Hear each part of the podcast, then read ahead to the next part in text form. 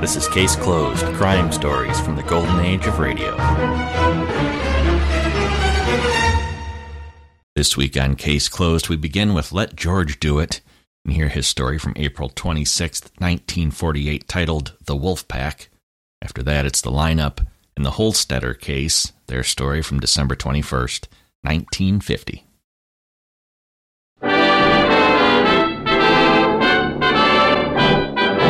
Standard of California, on behalf of independent Chevron gas stations and standard stations throughout the West, invite you to Let George Do It. Another adventure of George Valentine. Personal notice. Danger is my stock and trade.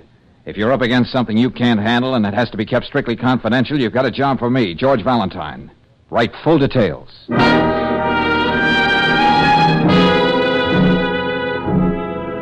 Dear Mr. Valentine, the day after tomorrow, a boy 16 is getting out of a work camp after a year. Instead of trying to get a new start, he swears he's going to do something that'll take him right back there again, or even worse. You've got to help him. You've got to save him from himself. I don't have much money. I'm only 16, too. Only 16, too. But I'll work the rest of my life paying you if you'll do everything you can to help Eddie. I'll be waiting for you tomorrow morning at 7 in front of the Lincoln statue in Chelsea Square Park. And it's just signed Emily, George. Yeah. Chelsea Square Park, huh? Brooksy, that's right in the middle of that slum jungle where those so called wolf packs have been running wild. Yes, and kids just about this age. Always good for an editorial. Young hoodlums, a challenge to society. And that's where it usually ends.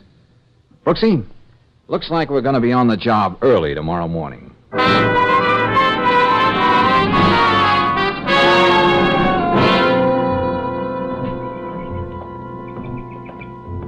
George, wait a minute. What is it, Brooksy? Over there, sitting under the statue of Lincoln. There, feeding the pigeons. Oh, yeah. Looks like our girl, all right. Come on, Angel. Let's see how unlike an editorial we can be when we talk to her. Now, that's all the crumbs I have. No use hanging around. Go on, scoop, scoop, go on. Emily? yes? Oh, Mr. Valentine? Yeah, that's right. Gosh, I didn't really believe you'd come, and I. Hello, Well, I- Emily. This is Miss Brooks. We work together. How do you do? Hello, Miss Brooks. If things weren't so terrible for Eddie, I'd, I'd feel pretty silly. I don't have anything in the world, and there's no reason for you to help me. Well, let's just say you write a darn good letter. Now, what about E- Eddie, Emily? He's a boy I know. He gets out tomorrow. Why was he sent away? The police found him in a stolen car, I see. but he didn't steal it. He thought he was delivering the car to a second-hand dealer for somebody, just to make a little extra money. Well, didn't he tell that to the police? No, he just kept insisting over and over that he didn't steal it. He wouldn't even tell me who got him into that trouble. But he says that since everybody is so sure he's no good, he's going to prove they're right. You know what that means. Oh, now, Emily. Well, I know Eddie. He's lost his temper a lot of times, and he got into scrapes, but, well, he's not bad, not really. Emily, you're pretty sure of that, aren't you? I suppose when you believe in somebody, you just do, that's all. All right. Now let's see what we can do. He has no place to go, Mr. Valentine. What do you mean? He only has his father, and Eddie was supporting Mr. Prokosh, selling papers. Yes? Well, when Eddie was arrested, Mr. Prokosh told him he never wanted to see him again. And Eddie's very proud. He'd never go back home now. Well, people change a lot in a year. Do they? My mother and father haven't. They still think Eddie's no good.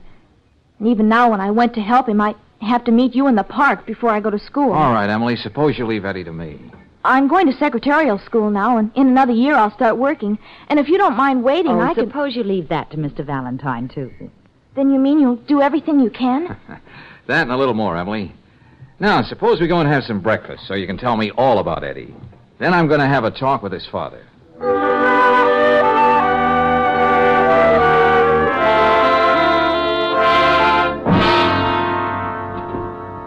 I don't care who you are. I want to hear nothing about my son. I got no son. Now get out of my house. Now, just take it easy, Mr. Prokosh. Look at me, mister. You see this crippled leg? I got that making honest living. Honest living. I know. That's dreadful, Mr. Prokosh. But there's still Eddie to think about. I get few pennies from the company every month. I even bite my tongue and take charity from the Morrissey Association. But better I should hate myself than take one dirty penny my son steals. I don't need it. But maybe your son needs you. I told you, lady, I got no son. Okay. Okay, let's just call him another boy, age 16, a boy in trouble and headed for more. But not everybody's sold off in the way you are, his own father. You know, Mr. Prokosh, you can worry so much about being right that you can be wrong. Right? Such fancy talk I don't understand. Hey, Prokosh, I want. Oh. So you got company, huh? What you want in my house? Well, these characters are blow. There's something I want you to tell me. Uh, just who is this imitation Bogart? Hey, His look. name you is Dan Lucas. He's the worst hoodlum of them all. Look, Pop, Eddie's time's about up. When's he getting out? I gotta know. I tell you nothing. You heard me. I gotta know. And you're gonna tell me. You what? That flashy tie you're wearing. You don't knot it half tight enough, so I'm going to help you. And it's not good manners for a tough guy like you to be pushing helpless people around. Stop it, will you? You see what I mean, Stanley? George, look See the kind knife he carries? Yeah, not the kind you peel potatoes with. Why, I ought to... George, let go of him. I just got one thing to say to you, mister. Stay out of this neighborhood after dark if you want to live. Which way do you want to go downstairs, on your head or on your feet? We ain't through with you. You need a Prokosh. Beat it. Take that collapsible stiletto with you. Let's hope the cops find it on you. Still have nothing to say to us about Eddie, Mr. Prokosh? Nothing. You see the kind friends he has? I would rather die We than. know. All right, let's go, Brooksy. There's one more place I'd like to stop before we meet Eddie tomorrow.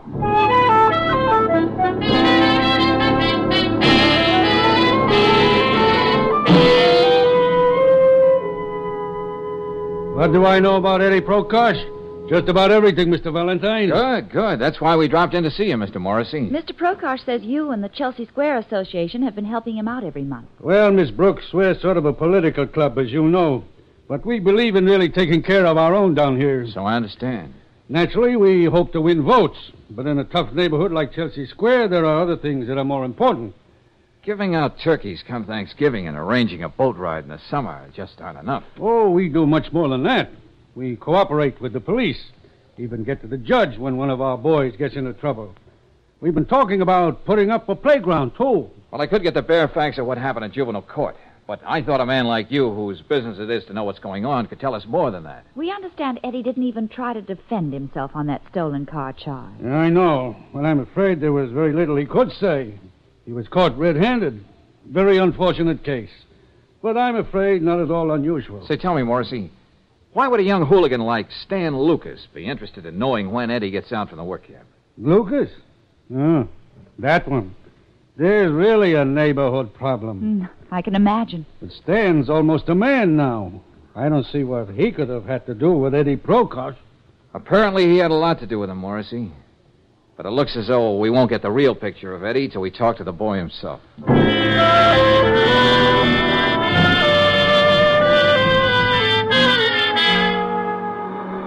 Hey, how about a lift, mister, huh?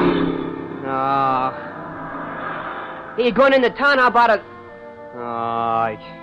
Why knock yourself out, kid? I'm going back to town. I'll give you a lift. What? Oh, I didn't see you parked under that tree. Hop in, Eddie. Okay, thanks. What?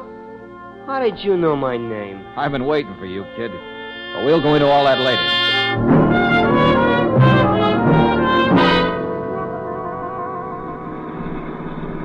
Ah, I don't listen to Emily. She's just a crazy kid. And I suppose you're a brainy old man. yeah, well, I know what I'm doing. And you can let me off at the next cross and I can get a bus, you know. Ah, just keep your shirt on, Eddie. Ah, that kid gets crazy ideas. I know what I'm doing. I don't need anybody's help. Okay, okay, so you're on your own. Well, let's set it up this way. Look, I live by myself. What do you say we go home and have some chow? You might decide to bunk over with me until you know what you want to do. I know what I want to do. Hey, uh, mister, you sure you're not a cop?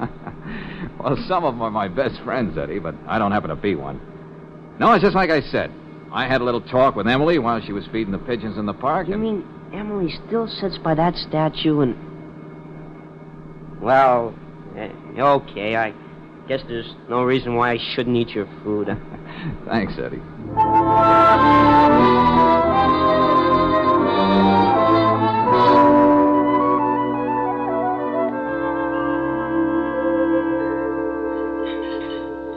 There's only one thing a woman likes better than to see a man clean up that last drop of gravy on his plate. Oh, what's that, Rosie? Two men doing the same thing. yeah. Yeah, I sure packed away a lot, didn't That's I? why I was here, Eddie. Go on, rave some more about my cooking to Mr. Valentine. It may help. Ah. See you in the office in the morning, George. Glad to met you, Eddie. Yeah, me too, Miss Brooks. Well, thanks, Angel, for being chief cook and bottle washer. Ready to see those dirty dishes in the sink. Good night, George. Oh, uh, Mr. Valentine, Yeah, Eddie. thanks a lot for the meal, but I gotta get going now. No, Eddie, no. You're going to stay right here tonight. Now, look, I Look. said it. You're stewing about something. You can't wait to get it out of your system without thinking of the trouble it's going to cause everybody, including yourself. Will you stop preaching at me? You got no right just because you give me a meal. I'm getting out of here. Not tonight, you're not. Now, look, kid, give yourself a chance to sleep on it. You may feel differently in the morning. I'm leaving by that door, so get out of my way. Now, I don't want to have to get tough with you, but I'm. Okay, you asked for it. Sorry, Eddie. No. Asked Oh, for it, too. oh, what happened? Just a little judo trick I had to learn once. Oh. Yeah, it came in pretty handy at Salerno. Hey. Hey, you mean you were in that fight in Salerno? That's right. And the guy coming at you wasn't supposed to land on a nice soft couch like you just did. Oh. Well, Eddie, there's no reason why we shouldn't settle down and listen to the fights now. Oh, yes. What? When you do go to bed, just remember, I'm a very light sleeper. So? So, don't get any fancy ideas about running out on me.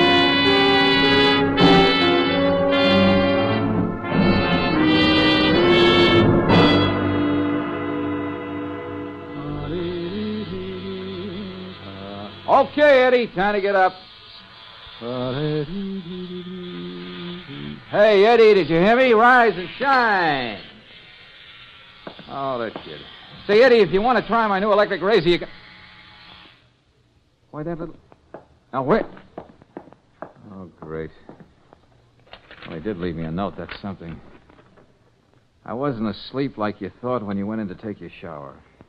I even washed the dishes to pay for my room and board. Now, you and Miss Brooks and Emily better stay away from me. You were so anxious to know what I was going to do, now I can tell you. I'm going to take care of Stan Lucas.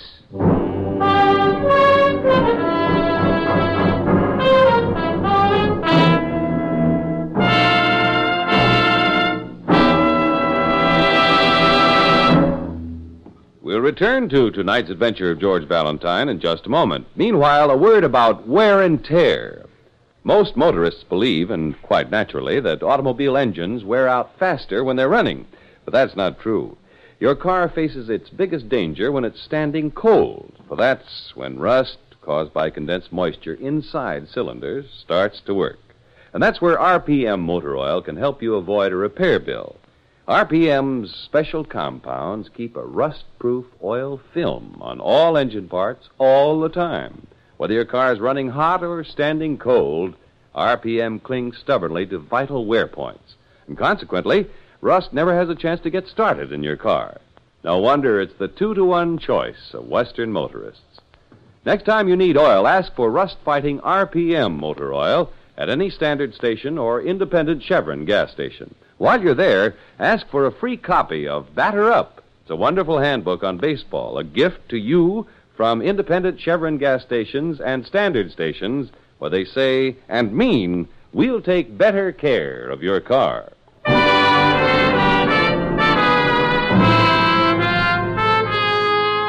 Now back to tonight's adventure of George Valentine and to Chelsea Square, a jungle of tenements in the middle of the city, and a wolf pack of boys stalking the streets. That's the background for George's present job.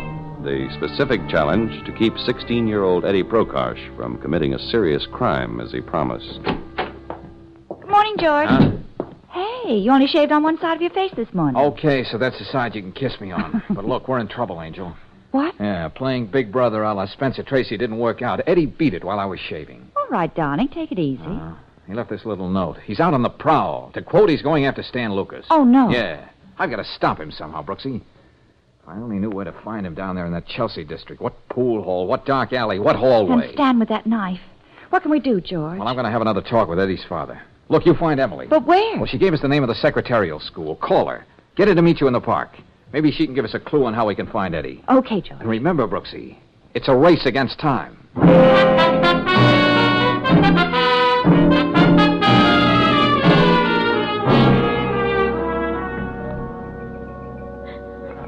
Eddie can't do that. He mustn't. Emily, stop crying.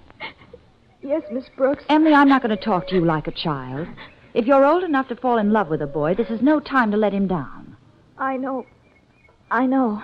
You came to us for help. Now we need yours. Can you tell us some of the places where Eddie might be looking for Stan Lucas?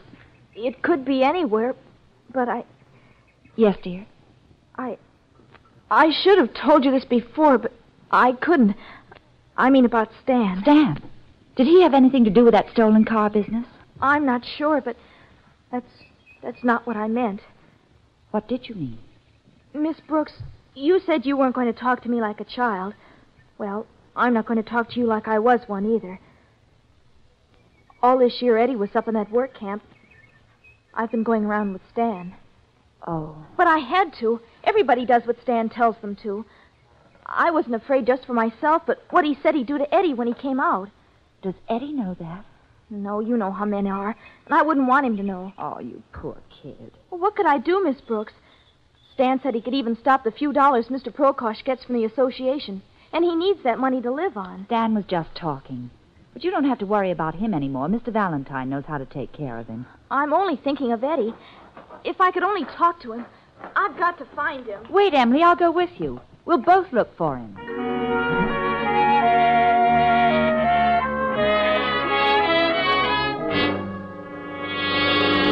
All I want to know, Mr. Prokosh, is whether Eddie's been here or not. He knows better than to come here. Oh, yeah.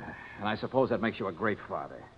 Hey, look, Eddie's wandering around. A few words well chosen might save his whole life. And all he gets is a door slammed in his face. I got nothing more to say, Mr. Valentine. Well, I have one more thing to say. Your son's out to kill somebody. K I L L. That's the kind of thing you get the big rap for, even a kid of 16. My Eddie, he would not. First a thief, then a murderer. Okay, Prokash, I can't waste any more time on you. A 16 year old girl had more faith in your son than you have. And I've got to keep faith with her. Well, that stubborn old. Remember me, big shot? Well, at least I didn't have to look for you, Stan. No, you didn't. Because I was looking for you. Jump, boys, jump. Hold against that wall. Okay, Stan. Hold him. Ah, twist his arms back, Slim. Yeah. I want to do this right. Oh, Hey. Oh. Oh. I owe this mug something. Imitation Bogart. huh? Oh. You had something to say about my knife, didn't you? No. How do you like it? Oh. now? I ought to carve my initials all over that face of yours. Oh. Hey, don't do it, Stan. no, I won't do it. It's really going to be a pleasure to work him over so even his own mother wouldn't recognize him.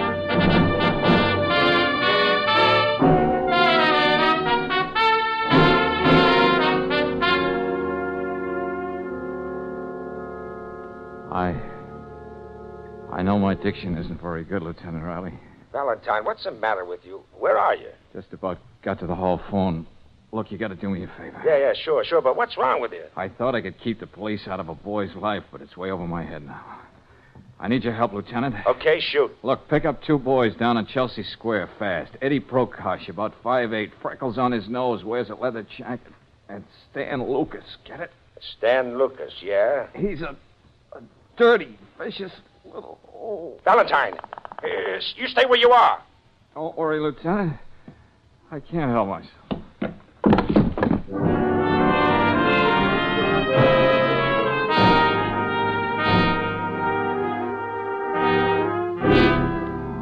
Hello, Angel. George, I know. George. I know what you mean. Guy doesn't look his best in these hospitals. Oh, darling, your face. Look, what about Eddie? Did they pick him up? Yes. Before he got to stand? Uh huh. Oh, good, good. Not quite so good. What happened, Brooksy? Lieutenant Riley has Eddie in jail. Huh? They found a gun on him. But if he didn't get to stand, The then... gun was taken from a watchman in a holdup this morning. Eddie. No question about that gun. But Brooksy, with that guy's record and now I Oh, this. know. But, George, what do you think you're doing? Where are you? Oh, I'm getting out of here and have a talk with Eddie in jail.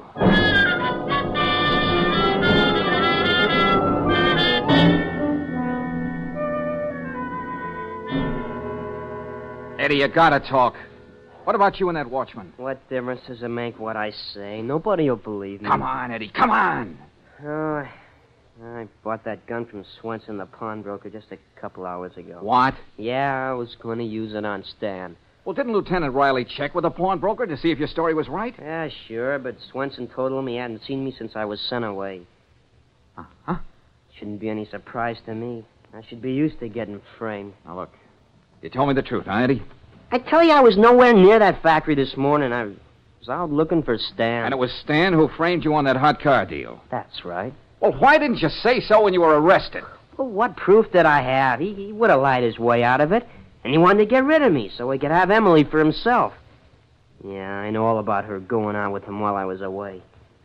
One of the kids up at camp told me. Oh, now, wait a minute, Eddie. You got Emily all wrong. Yeah, yeah. Oh. You know sure. why Emily was going out with Stan? She explained all that to Miss Brooks. I'm not interested. She was afraid of what Stan would do to you when you got out. And he he said he could stop the allowance your father was getting every month. You, what's that? You heard me, Eddie. If Emily were giving you a runaround, she wouldn't come to me to keep you from making a darn fool of yourself. Yeah, but. Oh, nobody does anything for anybody unless there's a payoff in it somewhere. Nobody gives a good hoot about me Look anyway. at me, tough guy. My face, I mean. Stan and the gang did give you a good going over, didn't they? Oh, yeah, yeah. Very artistic job. You think I'd look like this if I didn't give a good hoot about you? Well, and I, suppose the payoff on this for me is going to be a million bucks. Um, I'm sorry, Mr. Valentine. I- Okay. Okay, Eddie, we understand each other.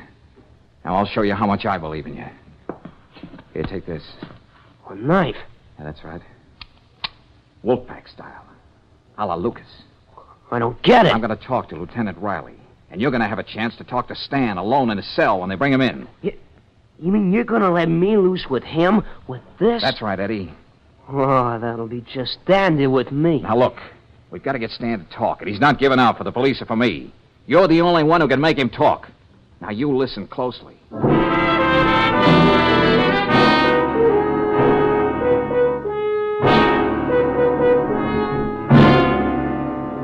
All right.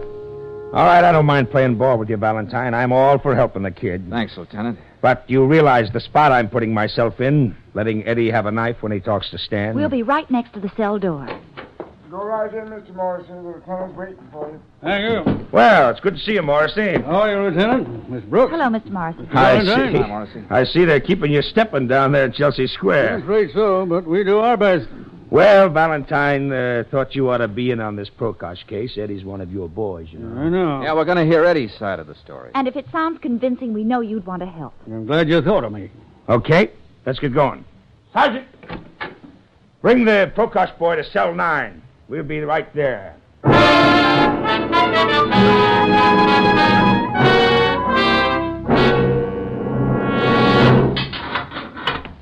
Okay, Eddie. The lieutenant says you can talk to this guy five minutes. Thanks. oh. well, well, well. How'd you get out, Prokash? You didn't stay out very long, did you? No, you saw to that, Stan. Come on, you're talking through your head. Am I? You want me to give you regards to anybody when I get bailed out? Emily, for instance? You're not getting out of here. What are you doing? You ought to know this trick. How to hide a knife in your shoe so they don't find it when they search you. Hey, Eddie, put that thing away. I've been waiting to catch up with you, Stan. Look, stay away from me. You framed me running those stolen cars. Well, now you're going to pay for Now, it. look, kid, take, take it easy, will you? Didn't you? Look, I, I, I didn't mean to frame you, Eddie. It was, it was all a mistake. Help! Somebody help! He's gonna... Stop him! Yeah, Help! I was looking around for a gun, and sooner or later I'd wind up at Swenson's, so you planted that hot gun there. Yeah, yeah, yeah, that's right. But look, kid. Help get this guy out of here. You hear me? Get him out of here. Well, get him out of here, all He was right. trying to murder me. Hey, what are you doing here? You got a good memory for faces, Stan, especially ones you've been working on. Gosh, Mr. Valentine, it worked. W- You heard him, didn't you? Yes, Eddie, we heard everything. Look what's going on here. You got no. Shut up.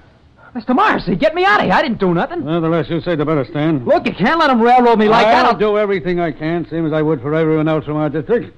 I guess you're going to stay put, Lucas. And the rest of your gang will be sent to a place where they can learn to do something useful with their lives. Come on, everybody. Wait a minute, Lieutenant. Huh? Isn't it going to be kind of crowded in here for Stan and Mr. Morrissey? What are you talking about, Valentine? Stan? What do you mean, That George? was some nice double talk between you and Stan a second ago. The less he says, the better. The better for you, you meant, didn't you, Morrissey? Now, look, And you, Lieutenant, Stan, I- you said you can't let them railroad me or I'll. Well, I- uh, or you'd I- give I- away the whole works, wouldn't you? Morrissey was the real guy behind the stolen car racket and a lot of other rackets down in Chelsea Square. Morrissey, you were using Stan to bully the other kids into line. That's why Stan boasted he could cut off the little money Mr. Prokosh was getting from the association. Well, you don't seem to have much to say, Morrissey. Everybody knows my reputation. Oh, yeah, yeah. The big power of the neighborhood. Big enough to make Swenson, the pawnbroker, perjure himself so you could be rid of Eddie. I think you can get Swenson to talk now, Lieutenant. I told you he sold me that gun. You, you got this all wrong, Valentine. This Lucas boy here has caused all kinds of trouble. If he tries to implicate me, surely no one is going to Look, believe look, him. Morrissey, you're not going to walk out and leave me holding the bag. Valentine is right.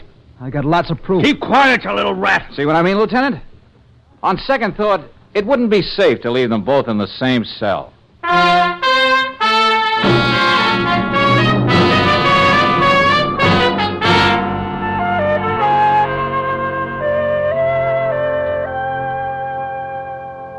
Mr. Valentine, what's that saying about an old fool? Well, I don't know about that saying, Mr. Prokosh. Why not settle for another one? Better late than never. Except for you, I would have made a terrible mistake. Thank you. George, come here. Ah, what is it, Brooksy? Look down there out of the window. Huh? There's Emily and Eddie sitting on the stoop. Oh, yeah. Offhand, I'd call that romance, Angel. And offhand, I remember a saying, too. Hmm? Speak for yourself, John, if you know what I mean.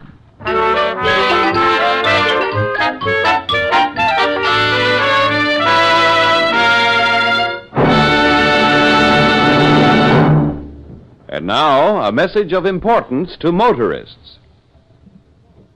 The merry month of May means a merry vacation for a lot of folks, and if you're one of them, here's the way to start out safe as well as happy. Just make sure your car gets a vacation check at a standard station or an independent Chevron gas station.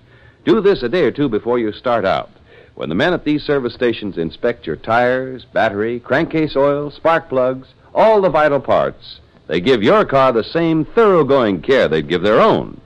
While you're getting this important vacation check, get a new keyless gas cap, too. It has a simple combination lock, no key to lose, and it guarantees your gasoline is safe from theft during your vacation trip and whenever you park your car.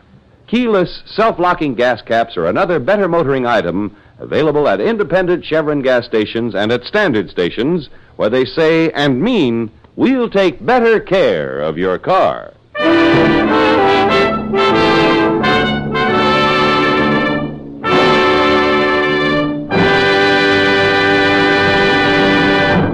Next week, when you tune our way for another adventure of George Valentine, you'll hear. Oh, hello, Angel. Oh, darling, I thought you'd never open your eyes. Oh, Why doesn't somebody turn that radiator off? It's hissing. We're back in the manlock at the tunnel, George. Oh, what happened? Well, you were down here this morning, and you must have come up too quickly, and you got the bend. Oh, yeah, yeah, I remember now. Then coming up, and then everything went blank. There was another accident in the tunnel. What? Oh, hey, I'm beginning to remember a few things now. And I'm pretty sure I know what causes these accidents. Brooksy, quick, help me over to that phone.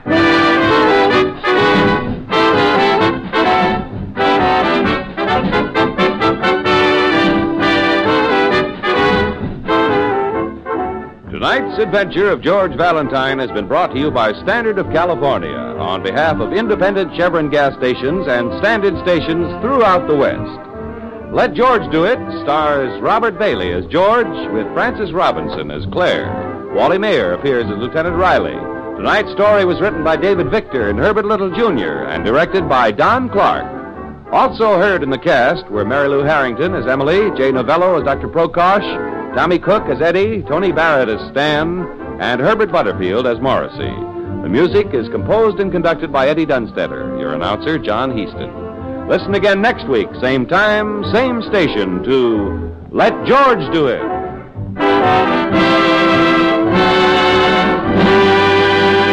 the Mutual Don Lee Broadcasting System.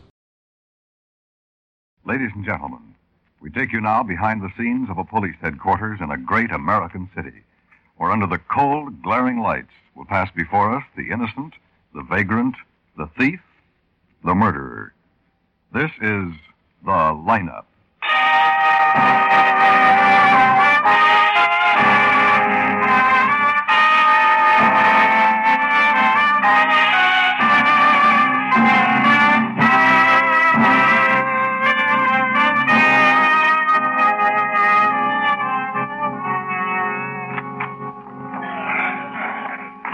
Just take the chairs in this row, please. That's right. Uh, It's all right to smoke. May I have your attention, please? you people out there on the other side of the wire in the audience room, may I have your attention, please? Thank you. My name is Greb, Sergeant Matt Greb. I'll explain the lineup to you. Each of the suspects you will see will be numbered. I'll call off a number, their name, and charge. If you have any questions or identifications, please remember the number assigned to the prisoner as I call his name. At the end of each line, when I ask for questions or identifications, call out the number. If you're sure or not too sure of the suspect, have him held. The officers who took your name will assist you. They're seated among you. Please be prompt with your questions or identifications. when the prisoners leave here, they are sent to the bathroom and dressed back into their jail clothes. It makes it quite difficult to bring them back after they leave here. The questions I ask these suspects are merely to get a natural tone of voice, so do not pay too much attention to their answers as they often lie. Bring on the line. All right. All right, come on, move it along. Keep it moving right up to the end of the stage. Now face front, hands to your sides. Look straight ahead. Number one, Bernard Egan, alias Bernard Bushman. Assault. Five arrests, two convictions. Armed robbery. Where do you live, Bernie? You got no special place, Sergeant. Things have been kind of tough. Live with friends. Why did you slug the man in that bar? Use some very uncouth language. You're a two-time loser, Bernie. This won't be easy on you. I should have controlled my disposition, I guess, but the things that muck said You hit him with a bottle. was empty. Number two, Rex Gay, alias Gaylord Green, alias Rex Anderson. Nine arrests, one conviction, grand theft auto. Where do you live, Rex? 618 North Adams. You stole a car belonging to Mrs. R.H. Henderson. Well, I was walking by and I seen this here car parked out in the street. It was way out. Anybody could have run into it. I just figured I'd do a good turn and park it right. You were trying to park it right, three miles away from where Mrs. Henderson left it. You know, that's a funny thing. I pulled out, getting ready to back it in right, see? Some lowlife sneaks in right behind me. Well, I cussed him out, sure, but I couldn't just sit there in the middle of the street, everybody blowing horns, whack, whack, whack. So I went looking for another space. Three miles away. Number three, David Hellman, alias Richard Hellman, alias Herman Richards. 16 arrests, two convictions. Armed robbery, larceny. Served 15 years in the state prison. Where do you live, David? Lately, the bar is, Sergeant. The, the mission. You're not working? I'm on vacation. See any of the boys lately? I've been going straight. You know that. You keep tabs on me. We've been watching you closer than you think. Number four, John Kaler, alias Jack Johnson. How are you, Sergeant? You talk when I ask you. I beg your pardon, sir. Vagrancy. Four arrests, one conviction. Forgery. Now, where do you live, John? I just got out. Where do you live? I down. I just registered when the door flew open. Two of your finest gently lifted me by the back of my neck, did a very sloppy job of frisking my duffel bag, hauled me down here. Where were you registering, John? Eden Hotel, two bits a night. 334 West 89th Street. Any questions or identifications from the audience? None of these men? Oh, Any questions or identifications from the audience, please? Sergeant Graham. Uh, yes, Lieutenant. No identifications. Run on the next group.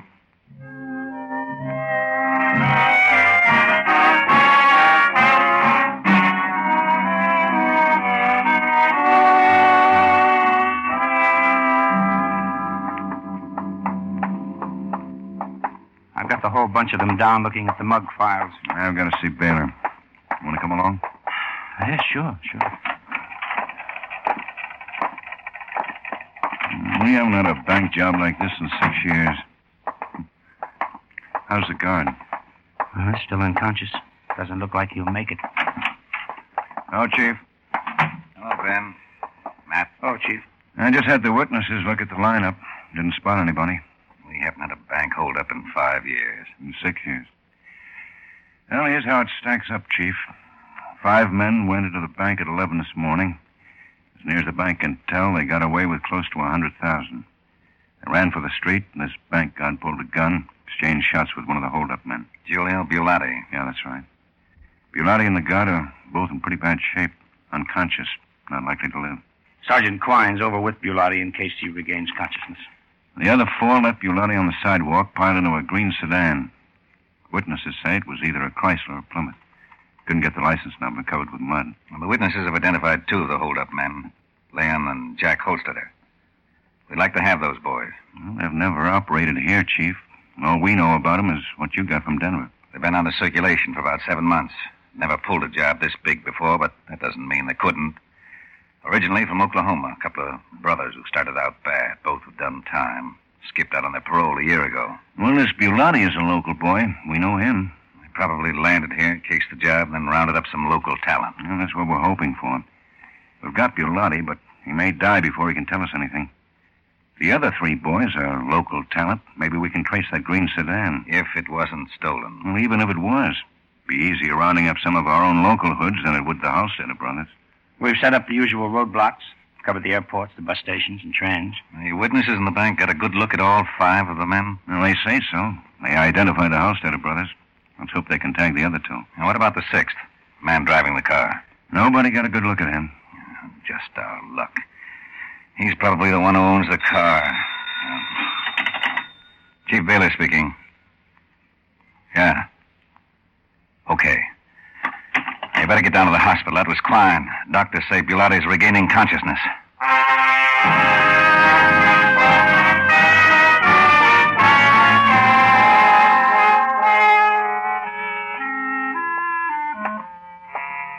Here comes Klein. Is he still conscious? Uh, no. Too late. Yeah. Didn't even get a statement. Just opened his eyes, took a look at me, and died.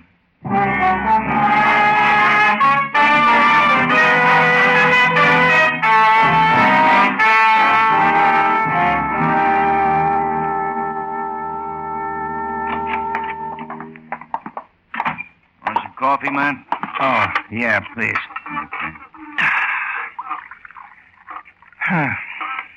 well, they didn't come up with one identification. I sent him home. Cream, Mm-hmm. sugar. Uh, no, no. Thanks.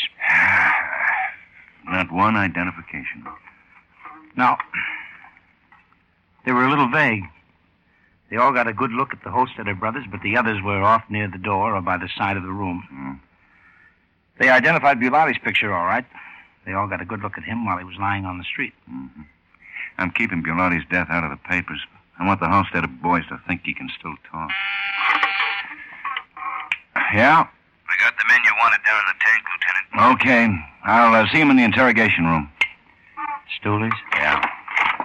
We haven't been able to find out too much on Bulati. Thought maybe some of the stoolies might give us a lead. Sorry, uh, won't be able to finish your coffee, Matt.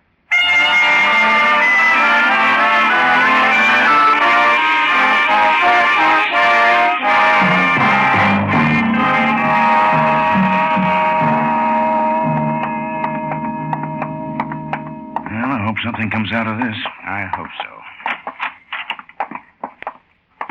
Hello, Lieutenant Guthrie. Hello, Bert. Good afternoon, Sergeant Gleb. Hello. How are you? Uh-huh. Is this about the bank robbery this morning? Uh huh. I can't help you, Lieutenant. You know Giulio Bulati? I heard of him. Don't know him. He was one of the men who stuck up the bank. Hey, got a hundred thousand, I hear. He sure had a lot of nerve pulling a job like that. What do you know about Bulati? I heard of him. And what have you heard? Got a record. Just a hood, that's all I heard. Mm-hmm. Uh-huh. You know any of his friends? No, Lieutenant. First National Bank they knocked over. Some nerve.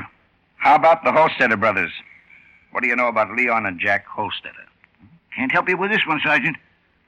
We've done you some favors, Bert. Oh, I appreciate the favors. I done you some, Lieutenant. You can't help us? No, Lieutenant, can't help you. I'd like to help you, but uh, don't know nothing about the bank job. Or Bulati? No, Sergeant. Or the Holstetter brothers? No, Lieutenant. You're sure, Bert? Oh, sure. That's all, Bert.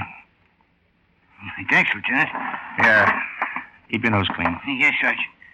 Good afternoon. Bye, Lieutenant. Yeah. Now bring in the next one. Oh, Ah, I hate working with those guys. Sometimes you got 'em. Cigarette? Oh, yeah. Here's Tony, Lieutenant. All right, come on in, Tony. Hello, Lieutenant. Just sit down, Tony. Sure. Hello, Oh, Sergeant. We uh, want to ask you some questions, Tony. How about the bank job this morning, huh? Word gets around. Yeah, it sure does. I can't do you no good. Uh, did you know Giulio Bulati, Tony? No, I uh, heard of him, no. Know any of his friends?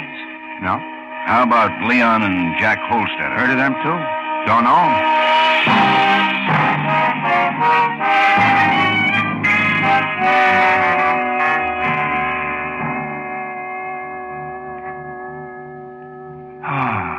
Well, I think we only have one more. Amos here is the last one, Lieutenant. Okay. Come on in, Amos. Yeah, yeah, yeah, Lieutenant. Have a chair, Amos. thanks. uh, how you been, Sergeant? Uh, fine, fine. We want to ask you some questions. Sure. About the bank holdup this morning. I know. They all do. You know Giulio Bulati? No. I know a kid named Frank Merritt. Oh, you do, eh? Yeah. Good friend of Bulati's. Here he was with him all last night. How about this morning? Couldn't say, Lieutenant. I hear this Frank Merritt is from Denver. Holstetter boys are from Denver, ain't they, Lieutenant? Yeah, that's right. Now, where can we find this Frank Merritt, Amos? I don't know, Lieutenant. Got a hunch he's making himself scarce. How long's this Frank Merritt been in town? About two weeks, I think. Drove in from Denver in a green Chrysler sedan.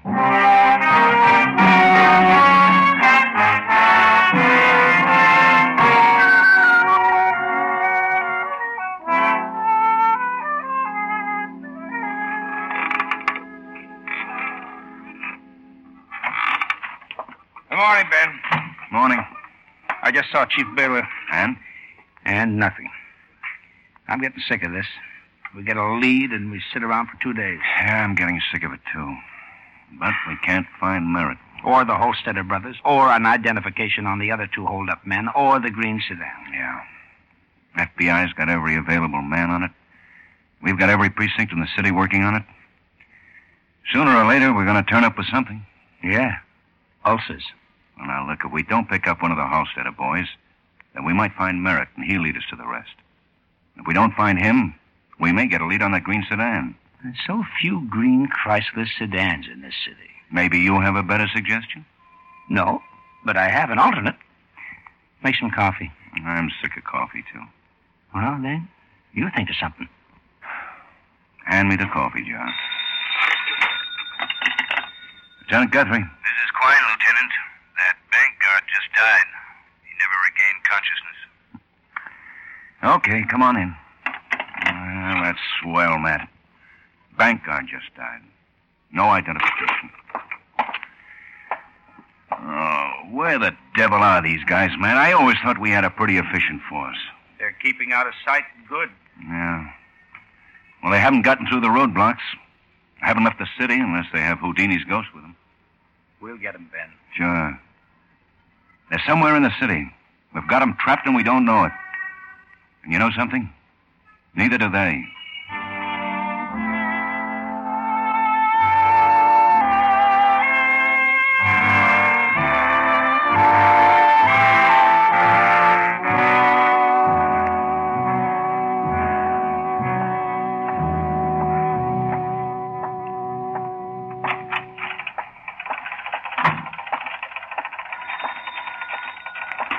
Police headquarters.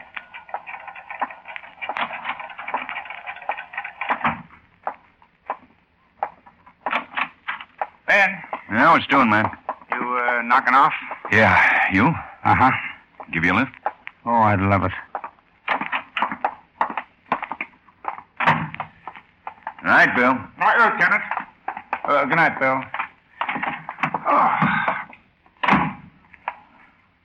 I'm a little tired. Yeah, me too. Want to stop and get some dinner? Oh, yeah, sure. Lieutenant! It's Quine. Wait a minute, Ben. Oh. No. Glad I caught you. Yeah, what's the matter? We think we got the green Chrysler sedan spotted in the garage over on Third Avenue. Guy fitting Merritt's description brought it in yesterday morning for a paint job. What, uh, what were you saying about dinner, Ben?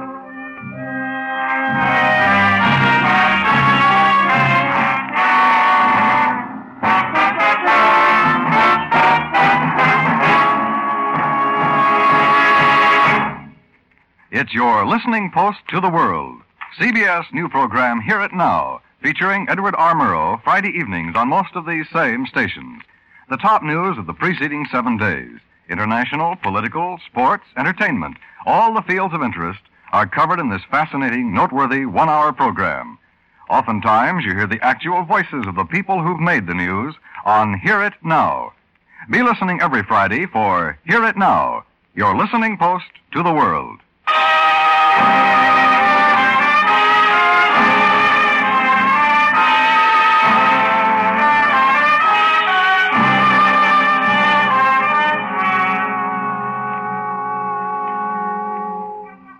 That's right, Lieutenant. That's the fellow who brung in the car. That's it right over there, the black sedan. You painted it? Sure, that's what the fellow wanted. How'd I know you guys were looking for him? He just come in, wanted a fast paint job. How'd I know? I'm in business, gotta make a buck. It was green? Sure. He wanted yellow at first, but I told him that for a good job, might have to sandblast. Stuff bleeds through. He settled for black and a fast job. Green don't bleed through black. Yeah, wh- uh, when is he supposed to pick it up? Some butt time between 5.30 and 6. We close up at 6. Well, it's nearly six now. Yeah, maybe he spotted us coming in. We were pretty careful. They've done a good job, too. If you pick him up, who pays, huh? Corin, we get behind one of those cars. All right. Merritt's picking the car up. He's probably expected back with the gang. We can't give him the car and take a chance on losing him in traffic. Oh, how can we take the time to haul him down to headquarters and sweat him? His friends will wonder where he is. We can't take the time. Huh? Well, then what? Then we'll sweat him right here. Maybe we can drag it out of him in a hurry. Uh, you got an office? Sure, right back there. Okay. Uh, get behind one of the cars on that side, Matt. No shooting if you can help it. Right. Shooting? Uh, get out of that cap and overalls. Uh, Huh? Get out of them. Hurry up. Okay.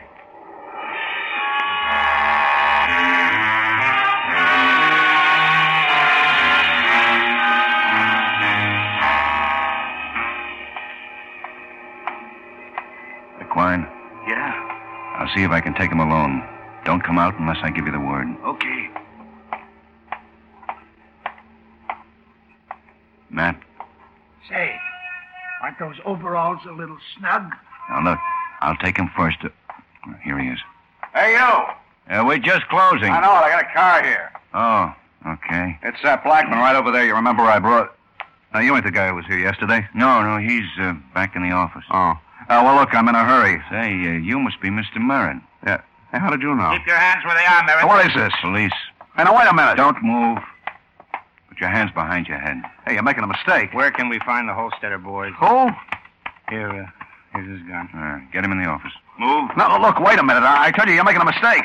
That bank guard died, Merritt. What bank card? What are you talking about? Move. Okay, okay. But I don't know what you're talking about. You stay out here, Quine, in case somebody else shows. Garage man's hiding down in the grease pit. Help him close up. Yeah, sure. All right. Sit down, Merritt. Look, Sit down. why don't you guys listen to me? You got a permit to carry this gun? Permit? Uh, yeah. Where is it? I left it at home. In Denver? No, no, where I live. Where do you live? Look, you got no right to ask me. You were one of six men who stuck up the First National Bank three days ago. You're crazy. You and the Holsteader brothers. Well, I didn't stick up no bank. I don't know nobody by that name. You know Giulio Bulati? Giulotti? Giulio Bulati. No. He knows you. He couldn't. Who? Well, why couldn't he? Because I ain't never met him. I don't know him. He swears he knows you. I can't help it. Maybe he, maybe he does, but I don't know Oh, him. I never heard of him. He says that you were in on that holdup. He's a dirty liar. I tell you, I don't know him. He's in the hospital. We got a sworn statement. I don't know him. I don't know him. He didn't like being left behind. What are you talking about? Left behind. After he got shot outside the bank, you left him lying there. I didn't leave him nowhere. How could He I? I named told you I all don't- six men in that holdup. Well, I wasn't one of them. I swear you got You the. got you and the Holsteader brothers. I don't know any Holsteader brothers. That's your sedan out there, isn't it? Yeah, so what? This is a murder rap, Merritt. That bank guard died. Listen, you can't do this Your honor, my rateman is enough to execute you. I don't know no Gelati. What were you doing three days ago at 11 o'clock in the morning? Uh, three days ago. The 16th. At 11 o'clock in the morning. I don't know. I don't remember. How, how do you expect me to remember three days ago at 11? You better stop remembering, Merritt. Uh, I was having breakfast. Where? Well, I don't know this town very well. I don't remember. Some drugstore. Near where you live? Yeah. Where do you live? Rooming house on Baker Street. What's your address? 412 West. There's no drugstore around there, Merritt. Sure there is. One on the corner. That's the one you had breakfast in? No. You went to another one? Y- yeah. You walked? Well, no, I went to a drugstore further away. I don't remember which one. You drove? Yeah, yeah, I drove. In that car out there? Yeah. A dozen people identified that car as the one in front of the bank. Well, they're all nuts. They got the license number. They couldn't have. Because it was covered with mud? No, they just couldn't have. I wasn't near the bank. You know where the bank is? No. Then how do you know whether or not you were near it? You're a stranger in this town, aren't you? I told you, yeah. That car was identified as the holdup car. You're in trouble, Merritt. Why? I didn't do anything. Give me a lawyer. We've got sworn statements from a dozen witnesses and Bulati. You won't stand a chance against the jury. I didn't pull no holdup. Sworn statements, Merritt. I don't believe it. How do you think we found you? Might not execute you for state's evidence. I don't know nothing about it. Okay. I'm satisfied just to get this one, Matt. Take him down and book him on armed robbery and first degree murder. Oh, wait a minute. We'll get the whole set of brothers whether you help us or not. Yeah. Got a cigarette? Yeah.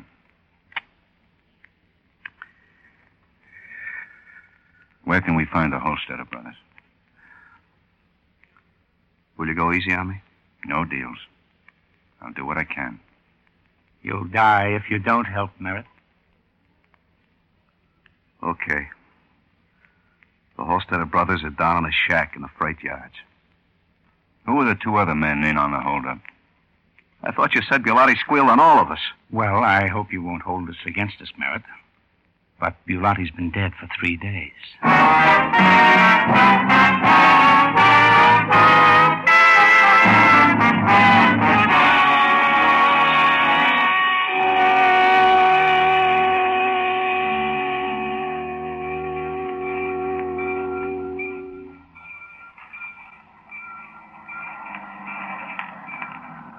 It's Chief Baylor, Banner. Yeah, as if we don't have enough trouble. Now, we got the yard surrounded, Chief. They're down in that shack. You seen them? No, Merritt says they're down there. Quine and Asher have Merritt in the car. How many of them? A whole bunch, according to Merritt. Holstetter brothers. A man named William White, Detroit record. Guy named Jake Harrison, also a Detroit boy. Merritt was supposed to pick him up in the car. You got lights? It's pretty dark. Yeah, four big ones. All right. Now, what's the deal? Well, I, I'd like to get him out of that shack if I can. Merritt was supposed to drive up on that ramp and honk twice. Now, we got the sedan here, so what's to stop one of us from driving it up on the ramp and honking twice, and when they get halfway to the car, throw the lights on and cover 'em. Okay. Okay. Quine, Yeah? come here.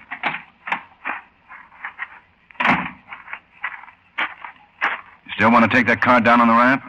Yeah, sure. Well, go ahead. When you get down there, honk twice. All right, Matt. Alert the men. Right.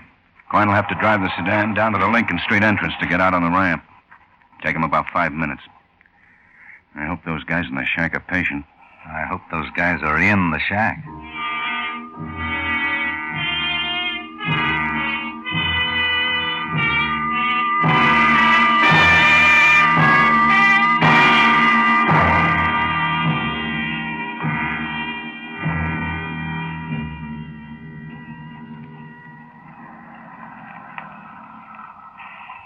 There's Quine.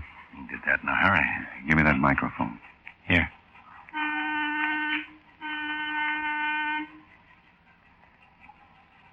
Here they come. I count three. Where's the other one? They're about halfway, Ben. Let him get a little further away from the shack. Okay. Lights, They don't know which way to go. stand where you are. You're surrounded. They're running. Open fire. That's three, but where's the other one? Play those lights around the yard. Put one on the shack. There. There he goes. He climbed into that culvert. Hold your fire. Come on, man.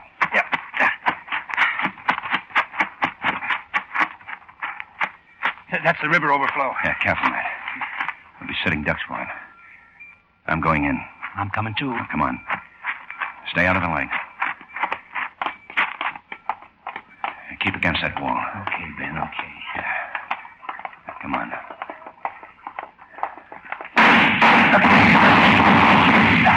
Are you okay? Yeah. Yeah, there he goes. Light up ahead at the end of the culvert. Yeah, there he is. He's hit, but he's still going. Watch yourself. There. There he is. He's lying by the edge of the water.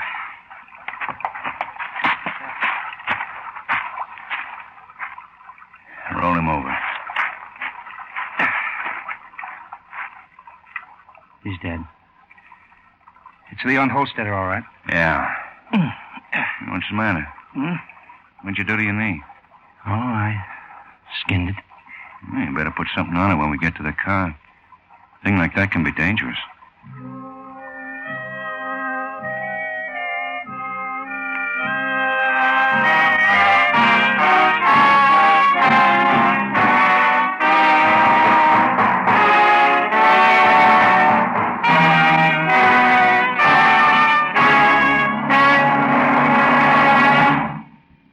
The lineup, where before you pass the innocent, the vagrant, the thief, the murderer.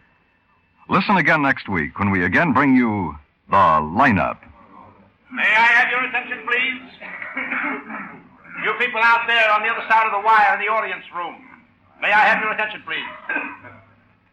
Thank you. My name is Greb, Sergeant Matt Greb. I'll explain the lineup to you. Each of the suspects you will see will be numbered. I'll call up a number, their name, and charge. If you have any questions or identification, please remember the number assigned to the prisoner as I call his name.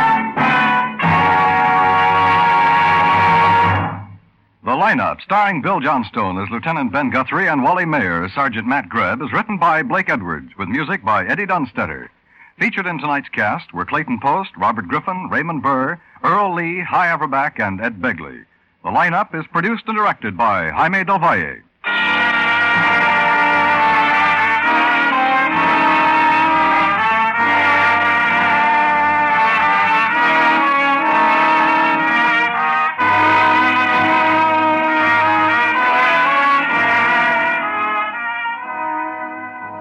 Attention, young women who are college graduates or who are in their senior year. Is the field that you've chosen for a career overcrowded? Is it a field that offers equality of opportunity?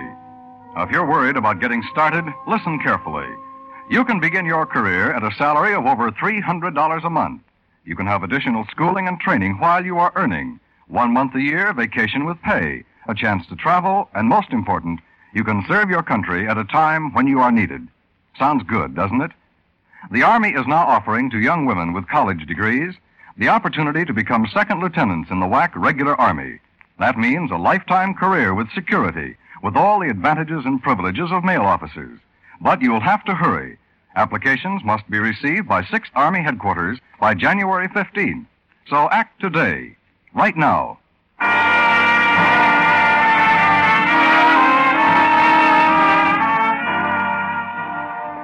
We must see ourselves as others see us.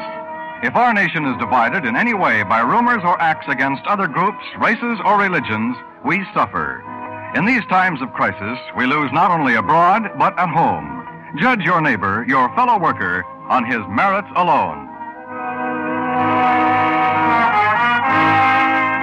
Dan Coverly speaking. This is CBS, where you find songs for sale every Friday night, the Columbia Broadcasting System.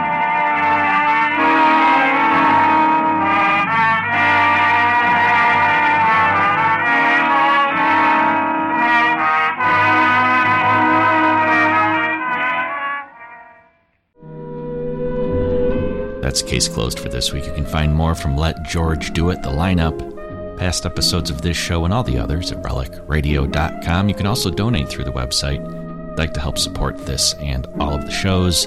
Your support makes it all happen. Thanks to those who have helped out. Thanks for joining me this week. Be back next Wednesday with another hour of Case Closed.